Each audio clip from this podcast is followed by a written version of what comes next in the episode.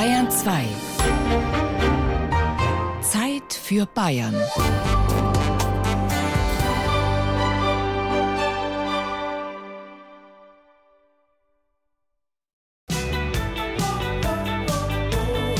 Reis, Chop Suey, Plastik, Schrott und Glutamat.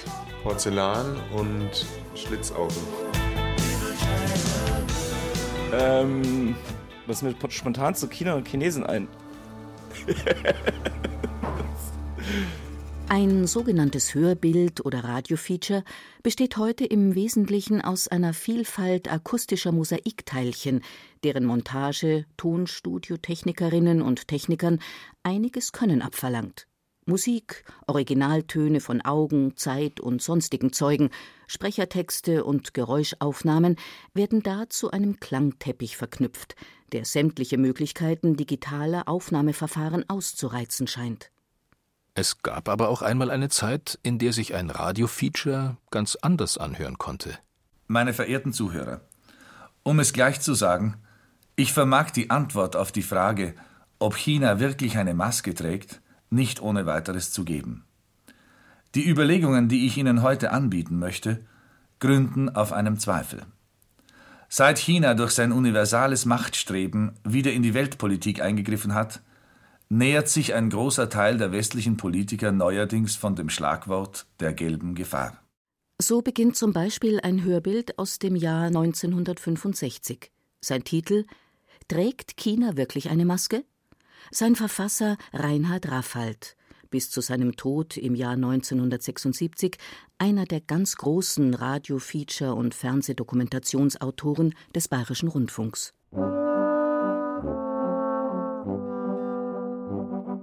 Reinhard Raffald kam bei seinen Features noch mit recht bescheidenen Mitteln aus. Er brauchte dafür nicht mehr als seine angenehme, aber typische Stimme und Sprechweise, seine Intelligenz, seine hervorragende Allgemeinbildung und seinen brillanten Schreibstil. Trotzdem gelang es ihm regelmäßig, das wesentliche Ziel jedes guten Hörfunkfeatures zu erreichen, nämlich, dass in den Köpfen der Hörerschaft gewissermaßen ein Film abläuft. Wie Dr. Julian Traut von der Stabsstelle Kommunikation im Haus der bayerischen Geschichte erklärt, gilt für Raffald wie für jeden anderen Autor, dass der historische und kulturelle Kontext beachtet werden muss. Wie wir alle war natürlich auch Reinhard Raffald ein Kind seiner Zeit. Und das spiegelt sich ganz stark auch in seinem Wirken wieder. Wenn man jetzt da sein journalistisch-publizistisches Wirken betrachtet, ist es so, dass er eigentlich auch so ein bisschen eine, eine Person der 50er Jahre war mit allen Nuancen.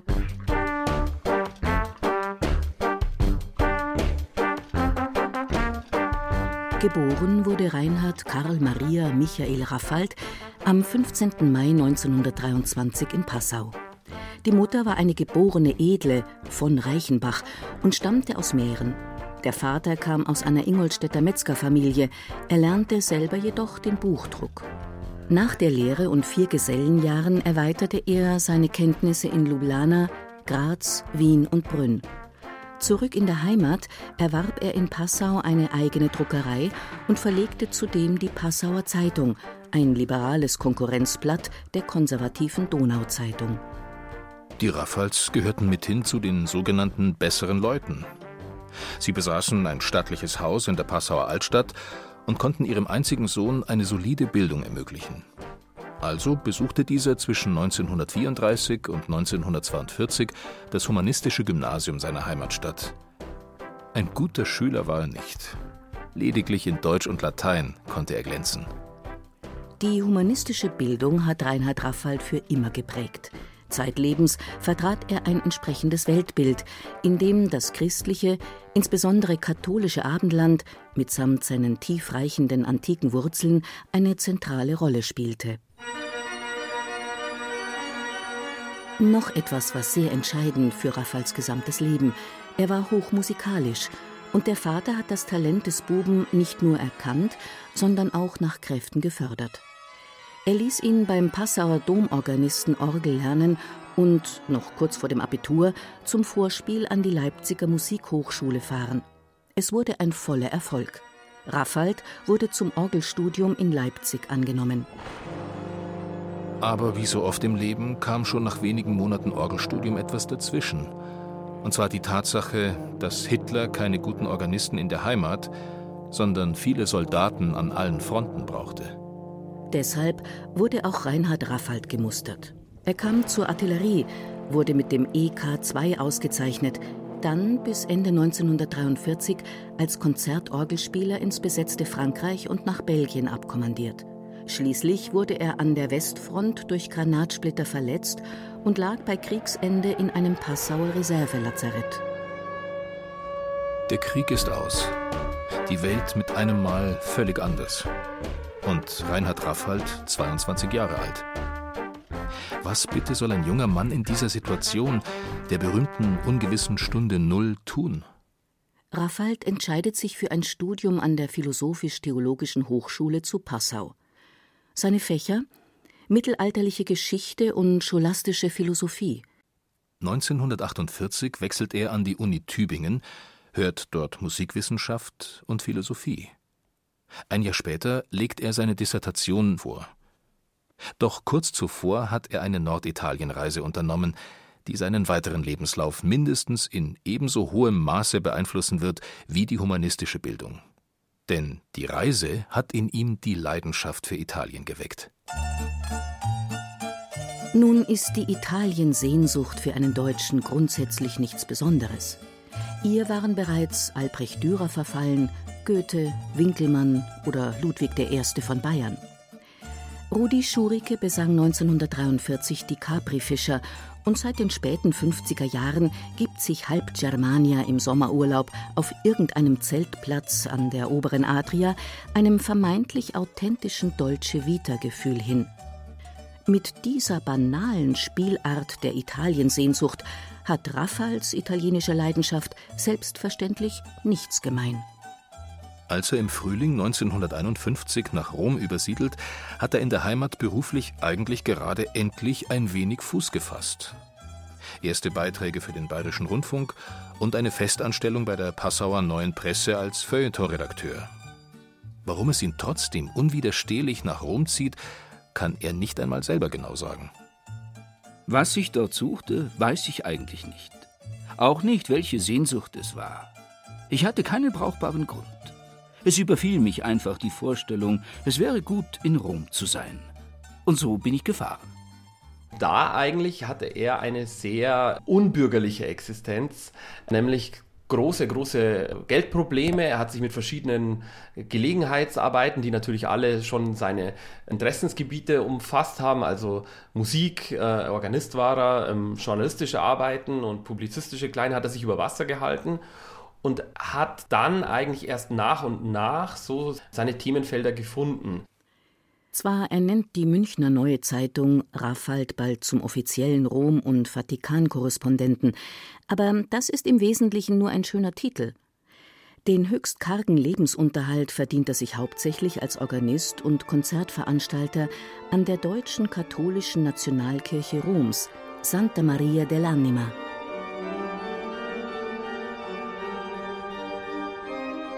Dank der Konzerte macht sich Raffald einen guten Namen, kann nach und nach Kontakte zu einflussreichen Persönlichkeiten der römischen Gesellschaft und der deutschen Botschaft in Rom knüpfen. Dabei kommt ihm sicher auch sein Wesen zugute. Er muss ein sehr, sehr charmanter Mann gewesen sein und er war einfach in Rom da in den 50er Jahren zum richtigen Zeitpunkt am richtigen Ort. Denn er lernt da durch die Musik die Protagonisten der deutsch-römischen Kulturszene kennen. Da ist vor allem der Dieter Sattler zu nennen. 1952 hat Sattler ins Auswärtige Amt gewechselt und fungiert bis 1959 als Kulturreferent in der deutschen Botschaft zu Rom. Wie Raffald hat auch Sattler ein humanistisches Gymnasium besucht. Überhaupt verstehen sich die beiden Altbayern auf Anhieb. Sattler schwebt die Gründung einer deutschen Bibliothek in Rom vor. Sie soll die deutsche Kultur im Ausland repräsentieren, deutsche Literatur beherbergen Deutschkurse anbieten und kulturelle Veranstaltungen ausrichten. Kurzum, die Deutsche Bibliothek soll so etwas wie den Prototyp der späteren Goethe-Institute darstellen.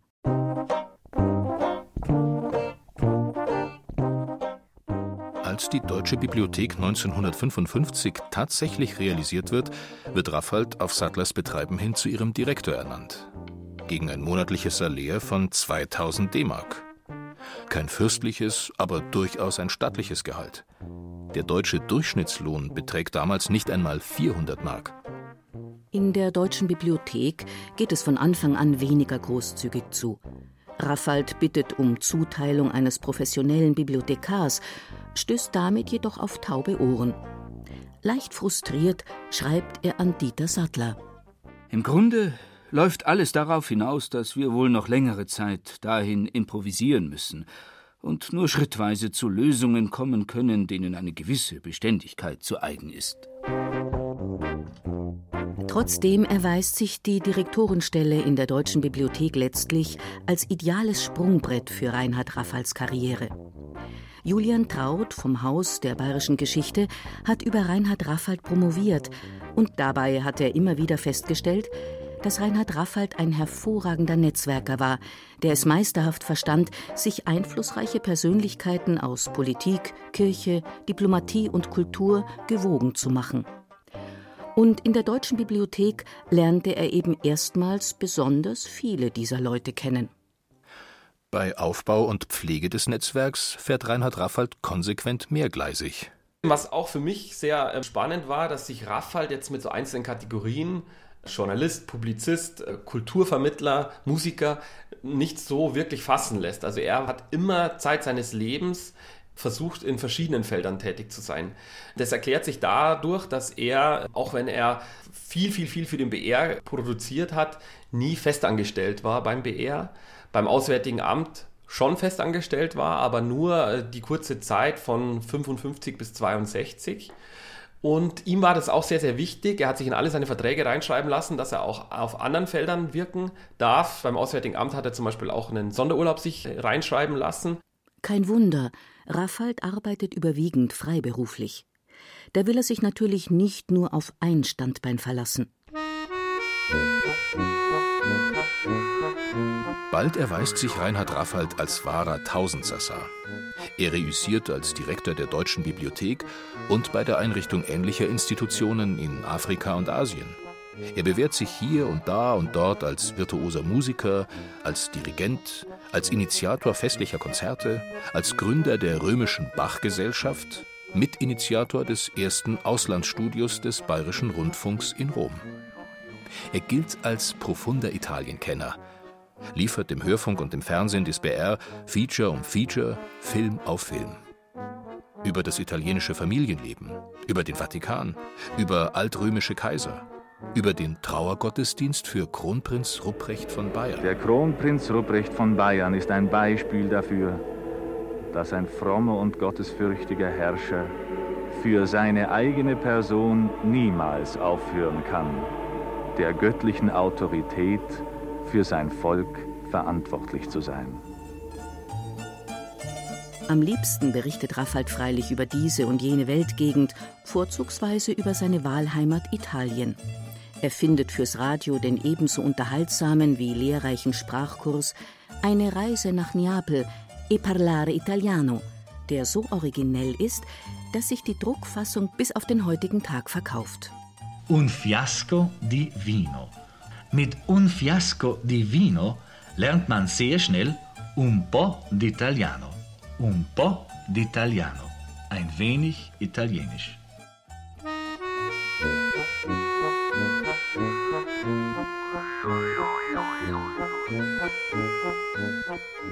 Raffald erweist sich auch als Großmeister der Mehrfachverwertung seiner Beiträge. Filmmanuskripte werden zu Hörbildern umgegossen und umgekehrt. Radio- und Fernsehtexte in Bücher verwandelt. Raffald ist in dieser Zeit unglaublich produktiv. Tag und Nacht verbringt er an der Schreibmaschine. Und das Publikum ist fast süchtig nach seinen vor Sachkenntnis und Witz nur so überschäumenden Erzeugnissen. Daneben wirkt er auch noch als Theaterregisseur und versucht sich auch selbst als Bühnenautor. Doch nach zwei Stücken gibt er diese Tätigkeit wieder auf. Am Ende ist Reinhard Raffald ein regelrechter Medienstar. Er stellt gegenüber dem Bayerischen Rundfunk horrende Honorarforderungen, In der Regel werden sie erfüllt. In Raffals Kasse klingelt es ab der zweiten Hälfte der 1950er Jahre also ganz gewaltig. Und das muss es auch. Denn er pflegt einen ziemlich aufwendigen Lebensstil.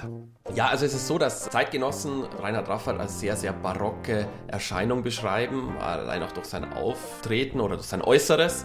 Und er hat in Rom eine der wohl schönsten Wohnungen der Stadt gemietet, im Palazzo del Grillo, unweit der Kaiserforen.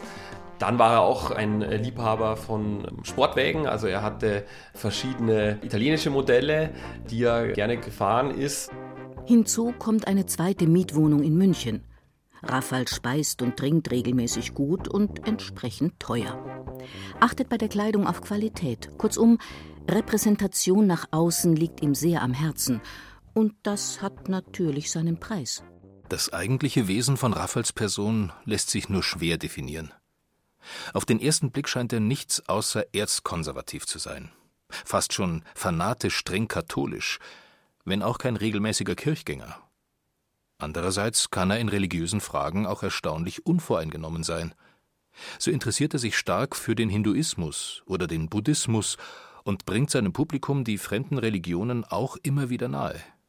Seine politische Heimat ist die CSU, aber er tritt der Partei nie bei. Doch zählen etliche bayerische Minister und auch Franz Josef Strauß zu seinen Duzfreunden. Eigentlich, wenn man Reinhard Raffald irgendwie fassen möchte, bewegt er sich in die Kontinuitäten des 19. Jahrhunderts und der 20er Jahre, ist aber ganz stark von seinem Habitus, von seinem Auftreten ein Mann der 50er Jahre. Sehr barock, eloquent, wendig und er weiß da auch sehr gut die Netzwerke für sich einzusetzen. Raffals eigentliche persönliche Heimat liegt noch in viel weiter zurückliegender zeitlicher Ferne. Mit Deutschland hat er wenig am Hut. Aber er ist ein begeisterter bayerischer Patriot und ein nicht minder begeisterter Europäer. Doch hat Raffals Bayern nur sehr wenig mit dem heutigen Freistaat und sein Europa so gut wie gar nichts mit der EU zu tun. Denn Raffals Europa ist das einst rund ums Mittelmeer gelegene Imperium der römischen Kaiserzeit. Und zumindest Südbayern stellt für ihn als Filetstück der einstigen Provinz Rätien einen ganz selbstverständlichen Bestandteil dieses römisch-europäischen Imperiums dar. Will heißen, Raffals Selbstverständnis ist das eines durch den Filter des antike verklärenden Humanismus des 19. Jahrhunderts gegangenen alten Römers.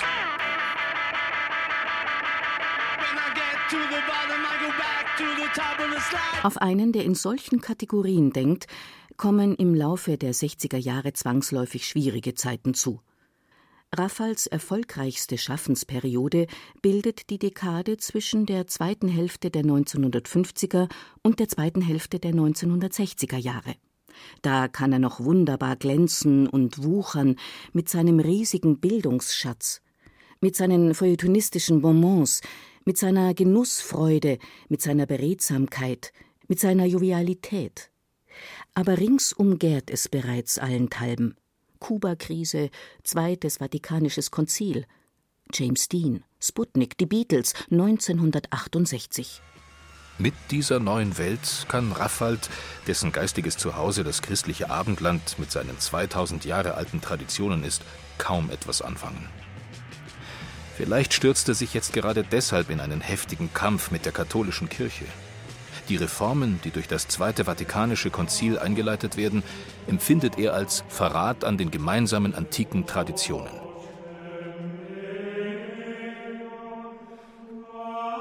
So beginnt er in einer ganzen Reihe von Arbeiten den neuen Kurs der Kirche zu kritisieren, sich insbesondere über die Aufgabe der lateinischen Liturgie zugunsten profaner Muttersprachen aufzuregen.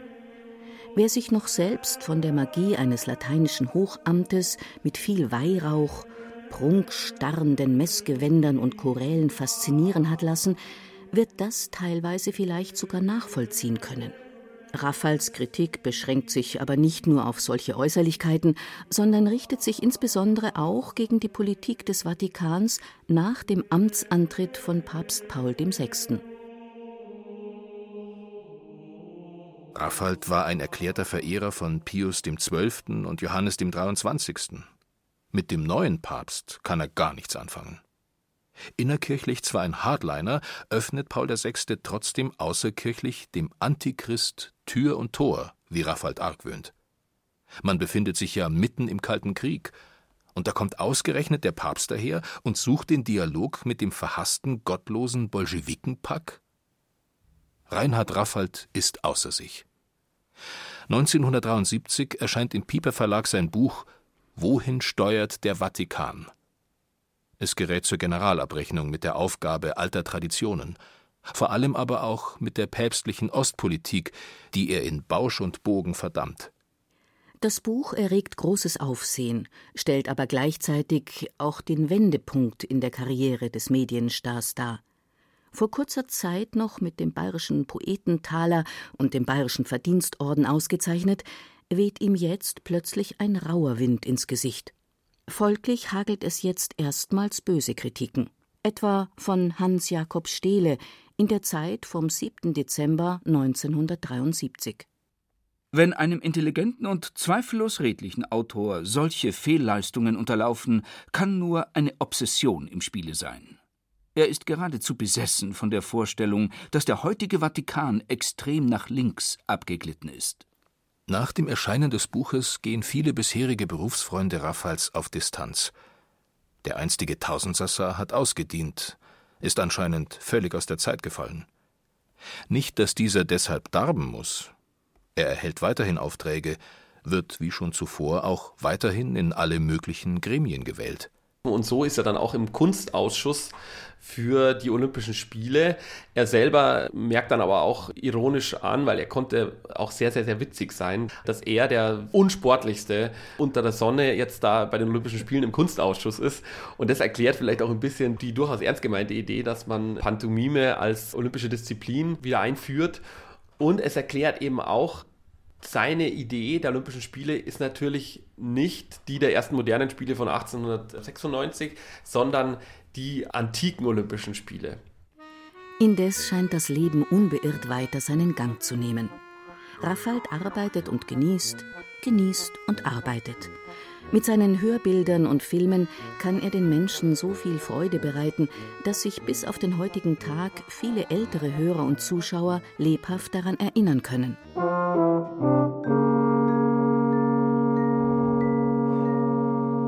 Aber Raffald ist keine lange Zeitspanne mehr beschieden.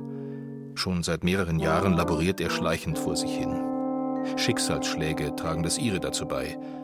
Seine erste Frau, Anna Maria Spovieri, stirbt bereits eine Woche nach der Hochzeit im Oktober 1959.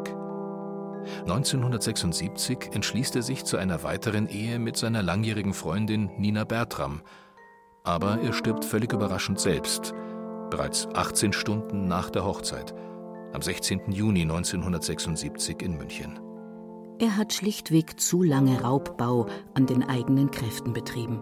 Reinhard Raffald hat mit verschiedenen gesundheitlichen Problemen zu kämpfen, die in seinem Lebensstil begründet sind. Er hat wahnsinnig viel gearbeitet und hat dann natürlich auch sehr ungesund gelebt. Also er hat viel geraucht, man sieht es auch an seiner Figur, dass er wirklich erst als sehr hagerer junger Mann nach Rom gekommen und äh, hat dann der römischen Küche sehr zugesprochen, mit Sicherheit auch dem guten Wein. Und so ist es so, dass er dann immer mal wieder laboriert hat an verschiedenen Erkrankungen der Verdauungsorgane, der Leber. Und so ist es so, dass er mit nur 53 Jahren an Organversagen gestorben ist.